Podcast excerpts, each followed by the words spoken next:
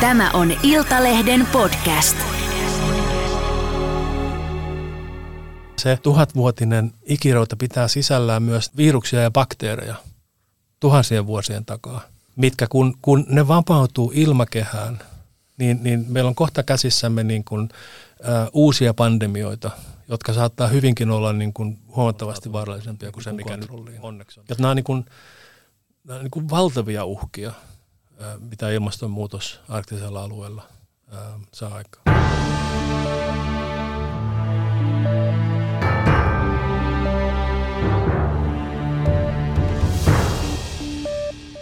Tänään kartanlukijan kanssa maailmaa katsoo ja kommentoi arktinen suurlähettiläs Petteri Vuorimäki. Tervetuloa ohjelmaan, Petteri. Kiitoksia paljon, ilo ja kunnia olla täällä. Lupasit keskustelun enkä kuulustelua, mutta olen valmis kaikkeen. Hyvä. Kiva olla täällä.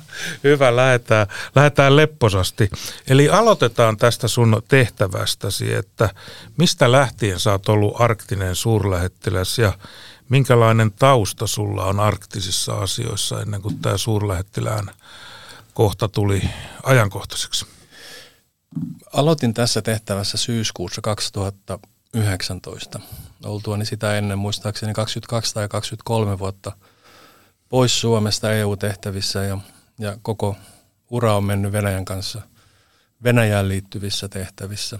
Et 2019 aloitin heti sinun vetämän ähm, Rovaniemen ministerikokouksen jälkeen ja otin hommat vastaan edeltäjältäni Aleksi Härköseltä, jolle paljon terveisiä.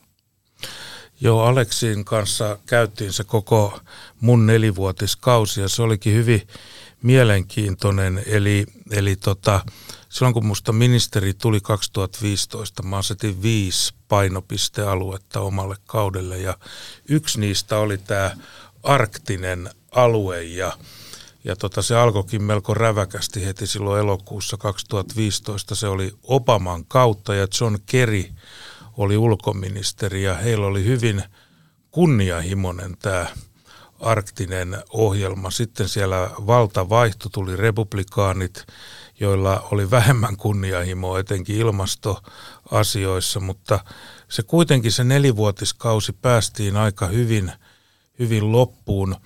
Sä tietysti jo seurasit pitemmän aikaa tätä arktista ennen kuin susta tuli lähettiläs, niin miltä se susta on näyttänyt tämä koko kaari, kun tämä arktinen neuvostohan on perustettu 96, se on suhteellisen nuori organisaatio, niin sen tarkoitushan oli, että näitä maailman jännitteitä ei tuotas tuonne pohjoiseen. Että se oli tavallaan high north, low tensions politiikka, niin Miten se sun mielestä niin eteni pitkässä juoksussa? En, ensimmäinen oikeastaan väärinkäsitys arktisen neuvoston suhteen on se, että se Suomessa liian helposti niputetaan alueellisen yhteistyön järjestöksi yhdessä Varensneuvoston ja, ja Itämeren neuvoston kanssa. Ja unohdetaan se, että se arktisen neuvoston kattama maantieteellinen alue on Afrikan valtion kokoinen. Mm. Ja, ja sen toiminnoilla on niin kuin globaalia ö, ö, merkitystä silloin kun mä olin Brysselissä pitkään, mä olin 16 vuotta Brysselissä ja olin, olin mukana tekemässä EUlle ähm, kolme ensimmäistä arktista tiedonantoa. Ja muistan istuneeni 2003 lähtien Suomen edustajana siinä työryhmässä, jolle arktiset kysymykset kuulu, niin kyllä siellä ihmiset oli ihmeissään, kun komissio tuli puhumaan arktisesta politiikasta – et, et se oli niin kuin mysteerinomainen, se vaikutti olevan niin kuin kaukana ja, ja, ja monet ei sen niin kuin merkitystä ää, silloin ymmärtänyt.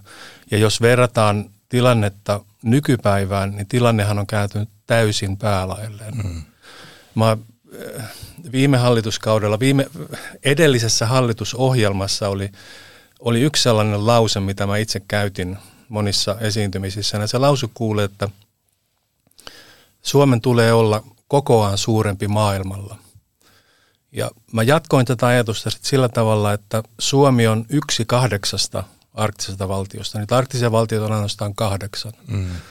Arktisella neuvostolla on 38 tarkkailijaa, kuusi uutta hakemusta oli 21 keväällä pöydällä. Ainakin kuusi muuta toimijaa on ilmassut halunsa tulla arktisen neuvoston tarkkailijaksi. Samanaikaisesti Suomi on myös Etelämanner yleissopimuksen pysyvä jäsen. Ja jos ajatellaan sitä, että Suomen lisäksi maailmassa on ainoastaan neljä valtiota, jotka on samanaikaisesti sekä arktisen neuvoston että Etelämanner yleissopimuksen pysyviä jäseniä, niin missä muussa kysymyksessä Suomi on näin paljon kokoaan suurempi kuin tällaisissa niin kuin, arktiseen ja, ja napa-alueisiin liittyvissä niin kuin kysymyksissä ähm, ilmastonmuutos ja, ja niin kuin monet muut haasteet, äh, mitä nämä molemmat alueet koko maapallolle, maapallolle aiheuttaa. Ja jos me katsotaan tota, tätä leveyspiiriä, joka, jos me otetaan toi Pietari siitä pois, niin tavallaan se leveyspiiri, en muista mikä se numeroltaan on, niin suurin osahan ihmistä, jotka asuu sen pohjoispuolella, ovat suomalaisia. Ruotsi on harvaan asuttu ja, ja Norja on harvaan asuttu ja Venäjäkin ja, ja, ja monet muut maat saman leveyspiirin pohjoispuolelta, että me todellakin, mä oon joskus sanonut, että me eletään tundralla, niin, niin tota, aika hyvin me on pärjätty täällä. Me ollaan pärjätty erinomaisesti, mutta oikeastaan tähän liittyy yksi sellainen harha, minkä mä oon niin kuin, ö, maailmalla käydyssä keskustelussa aina niin kuin, niin kuin havainnut, että et, et niin kuin unohdetaan se, että arktinen alue, sirkumpolaarinen arktinen alue ei ole mikään asuttamaton erämaa – et me nähdään usein niin kuin valokuvia jäävuorista tai, tai jääkarhuista tai, tai aavasta merestä. Ja, ja unohdetaan se, että arktisella alueella asuu ihmisiä. Kyllä. Arktinen alue on meidän kotimme. Ja, ja se, mitä arktisella alueella tapahtuu, on niin kuin meidän, tapahtuu meidän kodissamme. Ja, ja ihmiset sillä alueella, ne, ne tarvitsee niin kuin, ö, elinkeinoja, työpaikkoja, koulutusta – haluaa niin kuin tulla parantaa omaa elämäänsä niin kuin ihmiset kaikkialla maailmassa. Ja tämän kun sanoo Suomessa, se kuulostaa niin kuin itsestäänselvältä, mutta voin vakuuttaa, että mitä kauemmaksi Suomesta siirtyy, eikä tarvitse kovinkaan pitkälle mennä, niin se käsitys alkaa niin kuin hiljalleen hämärtyä. Mm. Otetaan muutama tämmöinen asia, mikä niin kuin viittasit, mitä kaikkea muuta on. Kun me usein puhutaan sitten arktisesta, niin meillähän koko keskustelu nyt ulko- ja turvallisuuspolitiikassa on mennyt kovin sotaisaksi ja militaariseksi ja tämmöiseksi niin kuin taktiseksi ja strategiseksi suurvaltakamppailuksi ja väännöksi. Mutta otetaan vaikka toi meteorologinen yhteistyö. Se oli Suomen puheenjohtajakaudella merkittävä ja meillähän on siinä ihan maailmanlaajuinen auktoriteetti Petteri Taalas, niin, joka on ihan maailman mittakaavan tekijä tässä – niin mitä tälle meteorologiselle yhteistyölle, joka on tavallaan niin kuin äärimmäisen tärkeä paitsi arktisille alueille, niin koko maailmalle, niin kun sä oot ollut tuossa, niin miten, miten sä näet niin kuin tällaisien spesiaalialojen niin kuin nousun ja kehityksen, tutkimuksen ja tieteen. Samoinhan siellä on monen näköistä tieteellistä tutkimusta koskien luontoa, eläimiä, alkuperäiskansoja, ihmisiä yleensä? Mä oon hyvin vakuuttunut siitä, että kun arktista aluetta tarkastellaan, ehdottomasti se suurin uhka arktisella alueella on ilmastonmuutos ja, ja kaikki siihen äm, liittyvä. Ja ei tarvitse keskustella kun monien alkuperäiskansojen edustajien kanssa äm, Pohjoismaissa ja, ja, ja Pohjois-Amerikassa ymmärtääkseen sen, miten ilmastonmuutos on niin kuin arktisella alueella vaikuttanut ihmisten elämään konkreettisella tavalla. Ja tavallaan se ilmaston ähm, meteorologinen on yhteistyö on niin kuin äärimmäisen tärkeää koko maailman pelastamiseksi. Ja, ja, ja ilmatieteen laitos ä, ähm, on, on, on niin kuin poikkeuksellisen ä, äh, korkeatasoista tutkimustyötä jo, jo, jo vuosikymmeniä. Itse asiassa Ilmatieteen laitos lienee ollut yksi ensimmäisiä ää, säähavaintomittausasemia, jotka perustettiin Lappiin vuosisadan alkupuolella. Et, et meillä on hyvin pitkä historia sen osalta. Ja, ja, ja täytyy myös mainita, että kun tässä alussa mainitsin Etelämantereen, niin tulee monelle ihmiselle yllätyksenä, että Suomella on oma tutkimusasema Etelämantereella jossa ilmatieteen laitoksen tutkijat käy tekemässä hyvin korkealaatuista aerosoli-tutkimusta, milloin niin kuin keskeinen merkitys koko, koko maailman ää, mittakaavassa. Tässä yhteydessä on kyllä pakko kysyä, että kun olet ollut lähettiläinen, niin mitkä on ollut semmoisia mieleenpainuvimpia paikkoja, missä sä oot arktisella alueella päässyt käymään? Koko, koko arktinen alue on tietysti niin kuin, niin kuin mielenkiintoinen, mutta niin kuin joitain kertoja käynyt, käynyt Grönlannissa ja tavallaan se Grönlannin ää, huikea kauneus, mutta sitten niin elämisen ää, haasteet on, on, on, on, mikä on pysäyttänyt. Ähm, Alaska on ollut mielenkiintoinen. Oikeastaan mun täytyy sanoa, että, että niin kun, kun mä Brysselissä olin monta vuotta ja sitten aina ihmiset sanoivat, että niin sä palaat takaisin kohta ulkoministeriöön, että mitä hommia sä aiot hakea. Ja tota, ähm, tämä homma oli ainoa homma, mitä mä hain. Ähm, mä en suoraan sanoa edes oikein osannut nähdä tekeväni mitään muuta kuin tätä. Et, et kyllä, kyllä mä oon tehnyt tätä niin kuin täydestä, täydestä sydämestä alusta saakka. Ja sitten joskus, kun mä katson taaksepäin sitä aikaa, mitä, mä, mitä, mitä mulla on ollut kunnia tässä tehtävässä toimia, niin kyllä ne mieleenpainuvammat hetket on ne keskustelut, mitä on käynyt alkuperäiskansa edustajien kanssa – on sitten kysymys saamelaisista, jotka asuu, asuu niin kuin meidän alueella, äh, Kvitseneistä, Pohjois-Amerikassa, äh, Aleutista ja, ja monista muista. Ja niin kuin oppinut hirveästi heidän haasteistaan, käytännön elämän niin kuin ongelmistaan, mitä ilmastonmuutos tarkoittaa, minkälaista on, on, on niin kuin elää pienen kansan edustajana – tilanteessa, jossa koko maailma tuntuu niin kuin hamuavan heidän niin kuin, niin kuin aluettaan. Kansojen, jotka, jotka haluaa säilyttää kielensä ja, ja, ja, ja, ja kulttuurinsa, ää, elinkeinonsa, ää, traditionsa ja, ja koko sen niin kuin sukupolvien niin kuin vuosituhansien ketjun aikana opitun ymmärryksen siitä alueesta, miss, missä eletään. Heidän kanssaan käyty keskustelu on hyvin pysäyttäviä. Tämähän on hyvin äh, mielenkiintoinen asia siis myös demokratian kannalta, että kun on arktinen neuvosto, siellä on nämä kahdeksan maata, eli Pohjoismaat, Yhdysvallat, Kanada ja Venäjä, niin alkuperäiskansoilla on myös siellä edustus. Heitä kuunnellaan ja he on näissä työryhmissä mukana. Itse asiassa se, äm, olen useasti korostanut sitä, että alkuperäiskansanjärjestöjen asema rooli ja merkitys arktisessa neuvostossa on kansainvälisesti aivan ainutlaatuinen. Mm.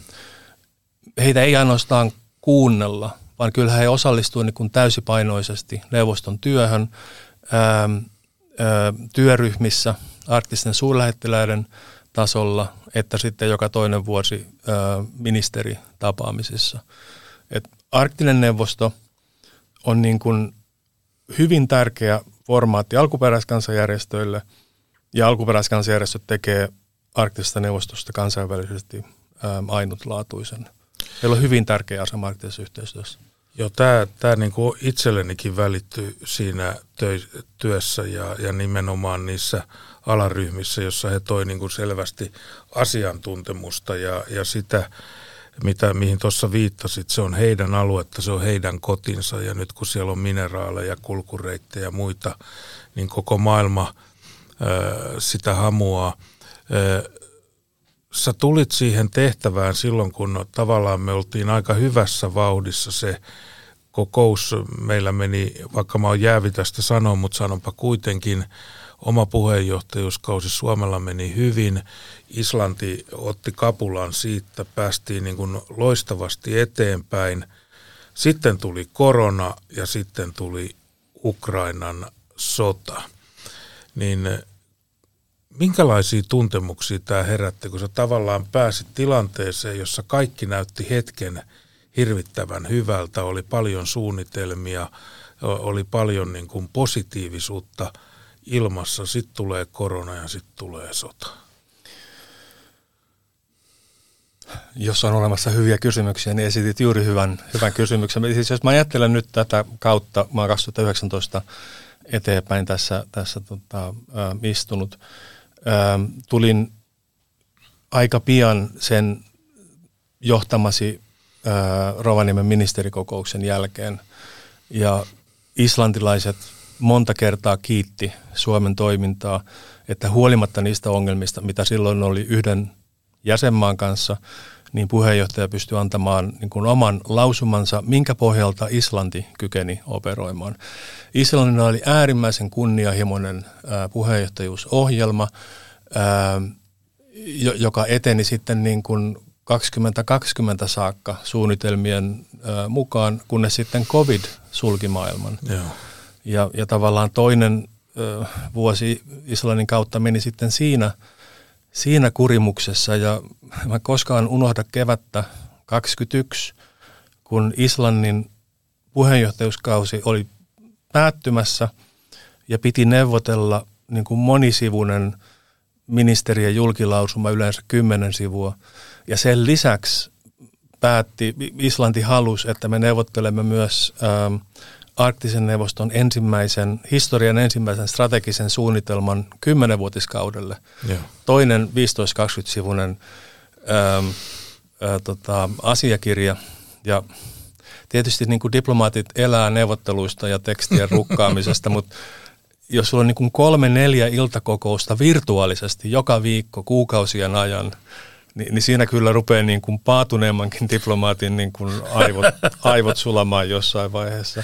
Joo. No, no sitten meillä oli 21. toukokuussa oli fyysinen ministerikokous ää, Reikevikissä, mikä musta oli erittäin, erittäin onnistunut. Joo. Ja sitten puheenjohtajuus siirtyi Venäjälle ja meillä oli yksi virtuaalikokous ja sitten muistan istuneen joulukuussa 21 Venäjän Siperiassa, Salehardissa, kokouksessa, mikä ihan objektiivisesti arvioiden oli, oli, oli erinomainen, eteenpäin katsova, ähm, hyvähenkinen, niin kuin kaikin puolin onnistunut kokous. Meillä oli niin kuin hirveästi suunnitelmia ja tavoitteita arktisen neuvoston tiettyjen asioiden uudistamiselle ja, ja mustahiilimetaanitavoitteiden niin kuin kunnianhimoisammalle nostolle yhteistyöstä tarkkailijoiden kanssa ja, ja niin edelleen. Ja sitten tavallaan niin kuin, helmikuu 22 muutti kaikki, kaikki suunnitelmat Joo. uudestaan. Ja, tota, sen, ja nyt on aika hiljasta. No se kaipaa sellaisen niin kuin, niin kuin henkilökohtaisena niin kuin muisteluksena mainitsen vain sen, että kun maaliskuussa 22 ulkoministeriön käytävällä tapasin erään kollegan – jota ei ollut nähnyt 15-16 vuoteen. Ja tietysti kaksi suomalaista diplomaattia keskustelta tapaa, niin puhutaan Venäjän täysin järjettömästä julmasta hyökkäyksestä. Ja pohdittiin sitten, mikä tässä on takana ja mitä, mitä tulee. Ja, ja siinä vaiheessa tämä kollega esitti mulle kysymyksen, mitä en ollut ajatellut siihen asti aikaisemmin. Ja se kysymys oli, että Petteri, miltä tämä kaikki sinusta tuntuu, ottaen huomioon, että olet koko urasi käyttänyt Venäjän kanssa niin kuin, niin kuin toimintaa. Ja sen jälkeen tämä kysymys on sitten niin kuin soinut päässä ää, toistamiseen. Ja se, Tähän täytyy nyt sitten saada vastausta, miltä se tuntuu. se, se, ää, pahalta, epätodelliselta, epäuskottavalta. Ja, mutta niin kuin, tavallaan sen maaliskuun 22 jälkeen me, me kuitenkin arktisen neuvoston puitteissa toimimme hyvin niin kuin, niin kuin harkiten, että Venäjää ei suspendoitu, Venäjää ei jäädytetty, ähm, Venäjää ei erotettu, arktista neuvostoa ei ajettu alas, mm. koska sen koettiin olevan niin tärkeä, että, että meidän pitää pystyä säilyttämään arktinen neuvosto. Siellä on keskeinen asema arktisen alueen hallinnan kannalta. Se varmistaa, että kahdeksan arktista maata on sen keskiössä. Alkuperäiskansoista jo, jo, jo ää, puhuttiin. Ja sitten kaikki nämä niin arktisen neuvoston ne toimet, mitä neuvosto on 87 vuoden aikana tehnyt, on niin kuin äärimmäisen tärkeää. Mm. Arktinen neuvosto on se eli, joka on tuonut arktisen alueen ilmastonmuutoksen globaalilla agendalla esimerkiksi. Arktinen neuvosto on se, joka on kontribuoinut arktisen alueen osalta kansainvälisen ilmastopaneelin raportteihin ja, ja niin edelleen. Metsäpalot, kestävä kehitys, kaikki tämä. Ja, ja Venäjä edelleen on arktisen neuvoston pysyvä jäsen. Fyysisiä kokouksia ei ole kyetty, kyetty järjestämään. Meillä oli virtuaalinen kokous niin kuin minun tasollani toukokuussa 2023, jossa puheenjohtajuus siirtyi ihan järjestäytyneesti Venäjältä Norjalle. Joo. Ja kahdeksan valtiota ja alkuperäiskansat pystyi neuvottelemaan ja hyväksymään yhteisen julkilausuman, jossa korostettiin arktisen neuvoston merkitystä. Tällä hetkellä on tilanne se, että sit Norjan kaudella saatiin työryhmien päätöksenteko kyky palautettua kirjallisen menettelyn kautta, jossa myös Venäjä on mukana. Että et lähetellään niin kuin papereita ja, ja, ja viestejä. Et eihän, me ollaan niin kuin hirvittävän kaukana mistään normaali moodista, että ei ole lähelläkään business as usual, no. enkä osaa edes arvioida milloin voitaisiin ollakaan lähellä. Mutta mut on niinku saavutus sinällään, että arktinen neuvosto on edelleen pystyssä ja edelleen kykenee operoimaan. Se on tärkeää ja tässä niin kun, kun meillä oli se puheenjohtajuuskausi ja ajattelen sitten sitä kautta niin kun ministerikautta niin laajemmin, niin ehdin tapaamaan kolme USAn ulkoministeriä, John Kerryn, Rex Tillerson ja Mike Pompeon – Sergei Lavrovin 14 kertaa, monta kertaa myös näissä arktisissa yhteyksissä. Se, että pieni Suomi tai Pohjoismaat pääsee niin kuin Venäjän ja USAn ulkoministerien kanssa säännönmukaisiin kokouksiin on äärimmäisen merkittävää. Ja se, että he aina tulivat näihin kokouksiin, koska kun joskus on päässyt vähän kyselemään, että miten teidän kalenteri muodostuu, niin tollaisille kavereille on puolen vuoden jono. Ja sinne niin vaan mennään, että terve mä tulin, tulin nyt. Vielä kun katsotaan tätä merkitsevyyttä maailmantasolla, niin nythän meillä on kriisiytynyt monet maailmanlaajuiset kulkureitit. Alkaa olla Etelä-Kiinan merellä vähän jo levotonta. Suetsissa Panavan kanava on matala ja on, on iskuja tuolla hutien toimesta ää, reiteillä. Niin nämä pohjoiset kulkureitit, mitkä tavallaan arktiselta alueelta – avautuu tavallaan väistämättä, niin ne luo niin kuin erittäin merkittävän logistisen paitsi mahdollisuuden, niin tietysti kuljetusten lisääntymisen kautta myös riskin isoille onnettomuuksille ja, ja, ja näin poispäin. Ja tässä tulee tämä Kiinan merkitys. Kiinahan on tarkkailija ja se niin on Singaporekin, vaikka ajatteli, että Singaporella ei ole jäätä kuin kroki lasissa erittäin aktiivisia, niin miten tämä näyttäytyy, tämä kulkureitti puoli niin kuin sun mielessäsi ja, ja miltä sen tulevaisuus niin kuin vaikuttaa? Ähm, nämä, tavallaan kun arktista aluetta tarkastellaan, niin, niin aina pyrkinyt niin kuin zoomaamaan ulos sillä tavalla, että, että näkee sen koko todellisuuden. Että arktisella alueella ei ole kysymys ainoastaan turvallisuuspolitiikasta tai sotilaallisesta turvallisuudesta. Siellä ei ole myöskään kysymys pelkästään ilmastonmuutoksesta, vaan niin kuin monista toisinsa limittymistä niin kuin, niin kuin haasteista ja myös sitten mahdollisuuksista. Ja nämä, nämä kulkureitit on sellainen niin kuin iso kysymys, mikä on ihan selvästi nousemassa yhä tärkeämpään asemaan sitä mukaan, kun meripeite ää, alkaa, alkaa tota, pienentyä. Venäjällä oli hirveän pitkälle meneviä ja kunnianhimoisia suunnitelmia koillisväylän aukasemiseksi. Mm. Mutta mut siinä niin kun edellytyksenä on, on, on niin kun satelliittipaikannusjärjestelmän toimivuus, ää, satamapalvelujen toimivuus ja, ja luonnollisesti se, että et, et niin kun laivat kykenee operoimaan merioikeuden sääntöjen asettamissa puitteissa. Ja toinen on sitten niin kuin luoteisväylä, mikä menee, mikä menee toista reittiä, jossa sitten Yhdysvalloilla ja Kanadalla on vähän eriäviä näkemyksiä tämän ähm, äh, merioikeuden määräyksestä. Mutta oikeastaan näiden reittien lisäksi niin on sitten myös näitä äh, datakaapelihankkeita, Kyllä. mikä on osa tätä niin kuin kokonaisuutta. Ja nyt meidän Suomen Sinia on, on yhteistyössä japanilaisen ja alaskalaisen operaattorin kanssa rakentamassa niin kuin isoa datamerikaapelia, joka yhdistää sitten niin kuin Aasian, Euroopan ja, ja, ja Pohjois-Amerikan. Tämä on hyvin tärkeä hanke. Samanaikaisesti ruotsalaisilla on oma datakaapelihanke, jossa tarkoitus on tuoda Pohjoisnavan alitse datakaapeleita. Niin kuin paljon on tapahtumassa äm, arktisella alueella. Ja sitten niin kuin, äm, kaipa tässä yhteydessä pitää myös niin kuin mainita tämä niin sanottu Jäämeren rata, jota, jota Suomessa Joo, on kyllä. aina silloin tällöin siihen viitattu. Ja sitähän selvitettiin edellisen hallituskauden aikana, muistaakseni 18-19 tehtiin taloudellisia selvityksiä. Kyllä. Ja, ja toinen haaste siinä sitten oli, oli tota, saamelaisten poronhoitoalueelle mahdollisesti aiheutuvat niin kuin, niin niin kuin ongelmat. Ja, ja silloin päätettiin, että sen kanssa ei edetä.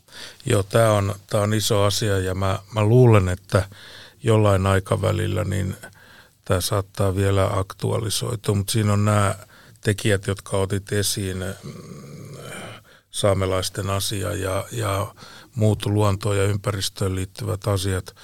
Mutta kun toi Venäjä tai silloinen Neuvostoliitto, niin kun sillä ei maata ollut tarpeeksi, se vei meiltä Petsamosta sataman, niin tota, nyt toi Kirkkoniemi, vaikka se onkin tavallaan niin kuin Norjan puolella, niin jos me ajatellaan, se on, se on hieno, hyvä satamasta voisi kehittää, niin tavallaan ne kulkureitit sieltä Eurooppaan, niin ne menisi ehkä paremmin Suomen Lapin kautta kuin mitään muuta kautta. Silloin 2019 keskustelua seuratessa niin pohdin vaan sitä, että jos, ähm, jos se rahtiliikenne olisi siirtynyt, jos se olisi tullut Norjan satamiin ja sieltä sitten Suomen, Suomen läpi ja edelleen eurooppalaisille markkinoille, se olisi muuttanut myös niin kuin Suomea ratkaisevalla tavalla. Mm. Jos, jos ne karkomäärät olisi niin kuin Sellaiset kuin ne vois olla. Niin, että silloin puhutaan niin kuin eri, eri maista. Mutta mut niin kuin tavallaan, tässä taas palataan tässäkin niin kuin monessa arktista aluetta koskevassa kysymyksessä, että et sellaisen niin kuin hyvin herkän tasapainon hakemiseen. Että et kun on vastakkaisia intressejä, Kyllä. valtiolla, alkuperäiskansoilla, eri valtioilla eri, eri näkemyksiä, liike-elämällä omat, omat näkemyksensä, ää, ilmastonmuutos asettaa omat haasteensa, niin se on huikean monimutkainen ja kompleksinen harjoitus hakea tasapainon näiden kaikkien kysymysten osalta, koska ilman sitä tasapainoa mennään pahimmillaan niin kuin jäävuorta päin niin pahasti, että sattuu. Joo, ja se mikä tässä on niin kuin hyvä, mistä mä olin mielissäni, että silloin kun tämä aktiivipoliittinen ura loppui, niin tätä arktista on seurannut mielenkiinnolla ja Sanna Marinin hallitus sai aikaa ja hyväksyi tämmöisen Suomen arktisen politiikan strategia vuonna 2021. Eli tämä tavallaan niin kuin osoittaa, mikä olet jo viitannutkin, että meillä on niin kuin pitkän aikavälin ei pelkästään niin kuin ajatuksia, vaan strategiaa ja suunnittelua ja miettimistä tämän asian kanssa, koska tämän painoarvo tulee jatkuvasti nousemaan. Ja huolimatta nyt tästä arktisen neuvoston tilasta, niin nämä haasteet ja vaikeudet ja myöskään mahdollisuudet, niin eihän ne mihkään häivy eikä poistu, vaan niin kuin näitä täytyy viedä, viedä eteenpäin, niin Miten tämä hallitus nyt sitten on tähän tarttumassa, tämä nykyinen, kun tänhän pitäisi olla hallituksista riippumatonta toimintaa, ja, ja tämä on varmaan sitä sun ja, ja teidän pohjoisen yksikön niin kuin ihan sitä leipäkauraa. Jos kysymys alkaa, että miten tämä hallitus... ja, ja Sinähän se, olet lojaali kaikille hallituksille. Kun, kun se etsitään diplomaatille, niin diplomaatti ähm, alkaa olla varovaisilla vesillä. Siis, ähm, et tietenkään, niin pitääkin. Et tietenkään mun asiani virkamiehenä ähm, arvioida hallitusten tämän tai edellisen tai tulevienkaan ähm, tekemisiä. Mutta mut yhden kysymyksen nostan esiin, mikä mielestäni on tärkeä, että meillä toista vuosikymmentä Suomessa oli arktisten asian neuvottelukunta, jota pääministerin valtiosihteeri veti. Ja itselläni oli, oli kunnia toimia se varapuheenjohtajana. Tämä oli erittäin keskeinen yhteistyöelin, koska siinä oli mukana ministeriöt, Pohjoisen kaupunki ja elinkeinoelämän järjestöjä, tutkimuslaitoksia ja saamelaiskäräjät. Tämän neuvottelukunnan mandaatti päättyi lokakuun lopussa ja uutta ei ole vielä, vielä asetettu, että toivottavasti se asetetaan pian. Totean myös Suomen arktisen politiikan strategiasta, joka, joka silloin 21 20 alkaen laadittiin valtioneuvoston kanslian hyvin ammattitaitoisella johdolla. Ja mun nähdäkseni sen strategian on, niin kuin keskeiset painopisteet on edelleen valideja. Ilmastonmuutos, ihmiset mukaan lukee erityisesti alkuperäiskansa, saamelaiset, tutkimus, elinkeinot ja, ja liikenne ja, ja, ja logistiikka. Se luonnollisesti sen strategian alussa oleva kansainvälinen konteksti, niin se varmasti kirjoitettaisiin nykypäivänä uudestaan, mutta niin kun, jos strategia lähdetään uudelleen kirjoittamaan, niin on vaikea nähdä, että, että ne painopisteet olisi olis, olis erilaisia. Ja ö, jos sallit, niin lisäisin vielä yhden ö, aspektin, nimittäin Euroopan unioni. Mm-hmm.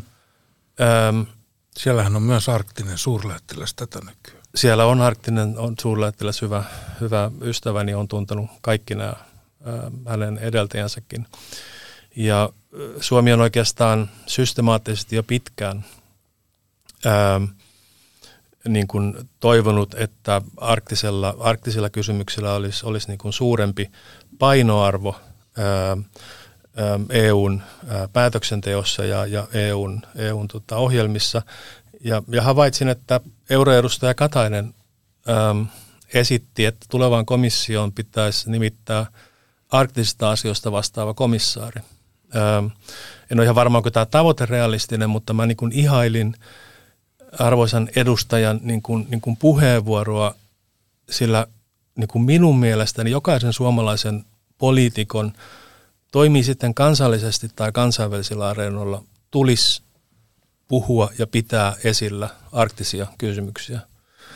Ja pitkälti Suomen aloitteesta, niin silloin 2019 EU käynnisti oman arktisen politiikkansa niin kuin, ää, ää, uudistamisen ja muutamia kuukausia sen jälkeen, kun Suomen strategia julkistettiin, niin EUn arktinen tiedonanto tuli ulos lokakuussa 2021. Tämä on olennaista, mitä nyt otit esiin, koska tässä arktisessa neuvostossa on kaksi jäsenmaata, Islanti ja Norja, jotka eivät kuulu EU-hun, mutta kuuluvat EUn tähän talousalueeseen etaan. Ja, ja tämä on niin kuin merkittävä kokonaisuus ja yhteistyöalue, jota ei, ei sopisi laiminlyödä. Kun mä rupesin valmistautumaan tähän sun vierailuun, Petteri, niin mä kaivoin esiin tuolta arkistoista ja löysin tällaisen arktisen neuvoston ulkoministerikokous Rovaniemellä 6. ja 7. toukokuuta 2019 ja tämmöisen keskusteluagendan, jota käytiin läpi USAn ulkoministeri Mike Pompeon kanssa ja kun mä katson tätä listaa ja katson näitä ajankohtaisia asioita, mistä me ollaan nyt puhuttu, niin kuulostaapa tutulta. Kohta yksi, arktiset asiat. Kaksi, transatlanttiset suhteet. Kolme, Venäjä. Neljä, Ukraina. Viisi, pakotteet. Kuusi, asevalvonta. Seitsemän, Kiina. EUn suhde Kiinaan. No sitten oli vielä varautuminen Venezuelaan, niin se on mennyt vielä, Mä kerron tähän sulle tarinan, joka, joka meinas minulta lyödä ilmat pois, koska sitten kun me saatiin se puheenjohtajan niin kun päätelmä, se johtui siitä, että ei saatu yhteistä julkilausumaa ja mä otin riskin siinä, että mä vedän omiin nimiin ja laskin sen varaa, että Mike Pompeo ei protestoi sitä eikä protestoinut. Niin hän sanoi mulle siinä noin kaksi tuntia ennen kuin alkoi se loppuistunto, että Timo, että – mä joudun ehkä lähteä. Mä sanon, Mike, sä et voi lähteä. Tämä on mun viimeinen kokous ja, ja multa lähtee niin kun sekä henki että menee maine. Sanoi, että Trump on määrännyt hänen menevän Irakiin. mä sanoin, että ei nyt sä et voi lähteä, että, tota, että, että kerta kaikkiaan, että 45 minuuttia, jos se paikalla, että saadaan nämä nuijittua. Niin hän teki sen, että hänen piti mennä Irakiin ja tehdä välilasku Tempelhofiin, Berliiniin ja tavata Merkel. Hän skippasi Merkelin, istui sen 45 minuuttia, saatiin nuijittua päätös ja sitten hän lähti. Mä oon Mike Pompeolle tästä ikuisesti kiitollinen. Tämä ei tullut julki silloin missään, mutta tulipahan nyt. Niin tämä agenda, mikä tavallaan on nyt olemassa ollut Pompeo ja meidän kanssa, niin, niin tämähän on aika relevantti tänäkin päivänä. Mm. Ne ongelmat ja tehtävät ja kysymyksen asettelut on aika samat. Kyllä, kyllä. Miltä susta nyt tuntuu, diplomaatit ei spekuloi, mutta minulla se mahdollisuus on, että on hyvinkin mahdollista, että Trumpin toinen kausi tulee ensi syksyllä ja, ja tota, mehän sitä aikanaan pelättiin, että, että se olisi aika kohtalokastakin arktiselle, mutta se ei sitten käytännön tasolla ollutkaan niin pahaa kuin oli ajateltu. Niin Miten sä näet sitten tämän puolen asioissa? Et esimerkiksi USAhan ei suostu meiltä arktisia mm, jäämurtajia ostamaan, kun he haluavat tehdä kaiken itse, mutta he kuitenkin vuokraa niitä, koska heillä ei ole toimintakykyisiä. Tästähän Tero Vaurasteen kanssa paljon aina keskusteltiin hän oli mukana, kun koitettiin heille myydä. He vetosi tähän Jones Actiin, että kun siellä on joku tykki tai joku, niin se pitää itse tehdä. Tämä jäänmurto ja tämä arktiset alukset ja muut, niin sehän on myös valtava bisnes ja siinähän on meillä paljon osaamista. Ja. Siis niin kun, se, se, se potentiaali, jonka arktinen alue, ja jos halutaan nyt nähdä Etelämanner tässä niin kuin samassa kontekstissa, koska ne on eri joitain yhtenäväisyyksiä, niin se, se se potentiaali, minkä se tarjoaa Suomen kaltaiselle maalle, on, on niin kuin huimaava, jos sitä osataan käyttää. Aivan. Jos Suomi osaa, osaa niin kuin jatkuvasti puhua arktisen alueen ää, erityisolosuhteiden ää, puolesta ja, ja sen niin kuin tarjoamista ää, mahdollisuuksista. Ja mä muistan, kun 2019 oli juuri tähän tehtävään astunut ja meni ensimmäisen arktisen neuvoston työryhmäkokouksia Islannin Isafjordissa ja – se jotenkin Suomen asema lävähti silmälle, kun olin siinä sitten muiden arktisten valtioiden alkuperäiskansojen kanssa pyörässä pöydässä keskellä isoa salia. Ja sitten katsoin selkäni taakse, kun se, sen ison salin seinämä oli sitten täynnä tuoleja, joissa oli kyltit Euroopan unioni, Saksa, Japani, Kiina, mm. Singapore, Puola, Iso-Britannia – ähm, ähm, Hollanti ähm, ja, ja, ja, ja monet muut. Et, et tavallaan niin kuin Suomi on sen kasvavan kansainvälisen niin kuin kiinnostuksen ähm, ytimessä ja, ja, ja, ja keskiössä.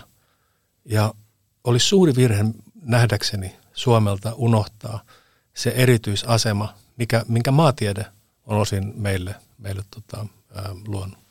Tämä on ihan olennaista ja mä muistan silloin ulkoministerikaudella se oli myös yksi tasavallan presidentin Sauli Niinistön isoja ajatuksia oli tämä musta hiili, jota Venäjä tupruttaa tuolta, tuolta tota Siperiasta ja ties kuinka kaukaa sitä tulee.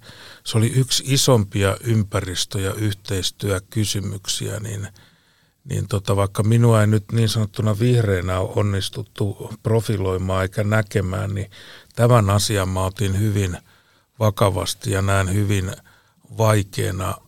Nythän meillä tavallaan niin se ongelma on edelleen olemassa, hiiltä tupruttaa, mutta siitä ei puhuta tällä hetkellä oikeastaan yhtään mitään. Tämä on tietysti niin kuin osin, tässä on niin kuin hankaluutena ollut se, että kun Venäjän järjettömän hyökkäyssodan seurauksena arktinen neuvosto tavallaan niin kuin suspendoi itsensä, mm. että et kuukausiin ei tehty mitään. Kukaan ei puhunut kenenkään kanssa, koska me mietittiin, että miten toimia. Ja sitten saatiin hiljalleen tiettyjä toimia, toimia liikkeelle. Mutta niin kuin, musta hiili ja metaanipäästöt arktisen alueen osalta on, on niin kuin edelleenkin yksi keskeisimpiä kysymyksiä. Et, et meillä on oma asiantuntijaryhmä, ää, joka on tehnyt hyvää työtä ää, tämän tematiikan kanssa ja, ja ympäristöministeriön Karle Kupiainen on siinä johtava toimija ja yksi, yksi arvostetuimpia ää, mustahiiliasiantuntijoita varmasti koko niin kuin, ää, maailmassa. Et, et, et tavallaan niin kuin sekin on yksi keskeinen syy, miksi arktista neuvostoa tarvitaan edelleenkin ja miksi näitä niin kuin toimintoja on, on saatava ää, käyntiin. Ja, ja toinen oikeastaan niin kuin mustan hiili- ja metaanipäästöjen lisäksi, minkä niin kuin yleensä itse aina pyrin nostamaan, nostamaan esille, on, on ikiroudan sulaminen, mm. joka on valtava ongelma ää, Venäjän alueella ja, ja, ja Pohjois-Amerikassa – koska siihen ikiroutaan on, on niin kuin, siellä on niin kuin enemmän hiiltä kuin ilmakehässä tällä hetkellä on, on, on, on hiiltä. Ää, kaupunkeja, kaasu, öljyputkia on rakennettu sen sulavan ikiroudan päälle, jolloin ajaudutaan niin kuin merkittäviin niin kuin, ää, infrastruktuuriin ää, kohdistuvien uhkien niin kuin, niin kuin kohteeksi. Ja, ja, ja sitten myös niin kuin, täytyy pitää mielessäkin sekin, että se tuhatvuotinen ikirouta pitää sisällään myös niin kuin viruksia ja bakteereja tuhansien vuosien takaa. Niin siellä on ties mitä. Mitkä kun, kun ne vapautuu ilmakehään, niin, niin meillä on kohta käsissämme niin kuin, ä, uusia pandemioita, jotka saattaa hyvinkin olla niin kuin huomattavasti vaarallisempia kuin se, mikä nyt onneksi on ja toivottavasti on, on, on, on saatu niin kuin, niin, niin kuin kontrolliin. Ja nämä on niin kuin, nämä on niin kuin valtavia uhkia mitä ilmastonmuutos arktisella alueella saa aikaan. Joo, tässä me niin kuin nähdään tavallaan, että, että tämä alue arktinen, kun Suomi on siinä ihan ytimessä, niin me puhutaan niin kuin maailmanlaajuisesta hyvinvoinnista. Jos me ajatellaan Kiinan ja, ja Intian päästöjä, koko maailman ja maapallon hyvinvointia, ruokatuotantoa, kaikkea, niin, niin se tavallaan se ää, niin kuin tilanne, mikä näyttäytyy sitten veden nousuna tai että hukkuuko joku kiripati tai joku muu, niin se itse asiassa peli ratkee arktisella. Ja tämä on niin kuin, tämä on semmoista todellista globalisaatiota, jo, joka niin kuin ei pelkästään ole sitä, että raha on kaikkialla ja kaapelit on kaikkialla, vaan luontokin on kaikkialla. Ja tämä on niin kuin, laajasti ymmärrettävä. Ja, ja, ja tota, jos mä vielä niin kuin lopuksi palaan tuohon Venäjään, joka meille on tavallaan elämän ja kuoleman kysymys monessa suhteessa. Tämä raja on se runsaat 1340 kilometriä ja nyt me ollaan sellaisessa tilanteessa tietysti Venäjän brutaalin hyökkäyssodan kautta, että tavallaan kaikki yhteistyö, jopa kulkeminen – on, on, on poikki, niin Venäjähän olisi tavallaan niin kuin mahdollisuuksien maa meille ja muille, mutta nyt tämä politiikka ikään kuin sotkee, mutta tämä luontohan ei odota. Niin, ja kun sä oot sen Venäjän kanssa tehnyt elämäntyösi ja, ja, ja muuta, niin – meidän täytyy jollain tavalla se suhteet rakentaa ja mä luulen, että se tulee tapahtumaan tämmöisissä arjen yhteistyössä, rajaturvallisuudessa, ehkä ympäristössä. Tavallaan niin kuin se alkaa sieltä virkamiestasolta, ehkä niin sanotusti alempaa ennen kuin poliittinen taso on kypsä. Sitähän me tarvitaan. Eihän tämä, eihän tämä elämä meitä odota. Eikä se luonto niin. odota, eikä se ilmasto odota meitä. Et, et, et niin kun, varmasti sitten, kun jonkinlainen yhteistyö on mahdollista, niin arktinen alue ää, todennäköisesti on se ensimmäinen alue, ää, maantieteellinen alue, missä, missä se niin kun, niin, niin kun tapahtuu. Et puolet arktista, sirkumpolaarista arktisesta alueesta kuuluu Venäjän federaation maa- tai merialueisiin. Kyllä.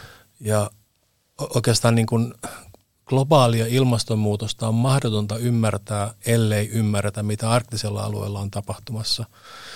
Arktisen alueen osalta tarvitaan mittausdataa, tarvitaan niin kuin säähavaintoja, tarvitaan niin kuin, ää, monitorointi dataa paikan päältä. On sitten kysymys niin kuin mustasta hiilestä tai, tai ikiroudasta tai, tai lumen sulamista tai monesta muusta, äh, muusta kysymyksestä. Ja sen, sen kokonaiskuvan saamiseen ää, niin kuin tarvitaan data kaikkialta ja, ja, ja, ja tiedemiesten niin kuin kontribuutiot. Et se on, niin kuin sitä faktaa on vaikea päästä pakoon. Ja kun me katsotaan niin kuin tätä tulevaisuutta ja, ja Venäjän roolia niin kuin maailmanlaajuisesti, niin se Suomen merkitys kansainvälisillä areenoilla on aika usein tullut siitä, ja meiltä on kysytty varmaan sinulta ja minulta ja monilta muilta. Suomi voi olla sinänsä mukava, mutta se on pieni ja vähemmän kiinnostava, mutta meidän tavallaan tietotaito suhteessa Venäjään on ollut sellainen kysymys ennen, niin se saattaa olla iso kysymys myöskin tulevaisuudessa, koska pakkohan meidän on siihen uskoa, että tämä hulluus ei voi ihan kaiken jatkua, mikä Ukrainan ja Venäjän kohdalla on nyt menossa.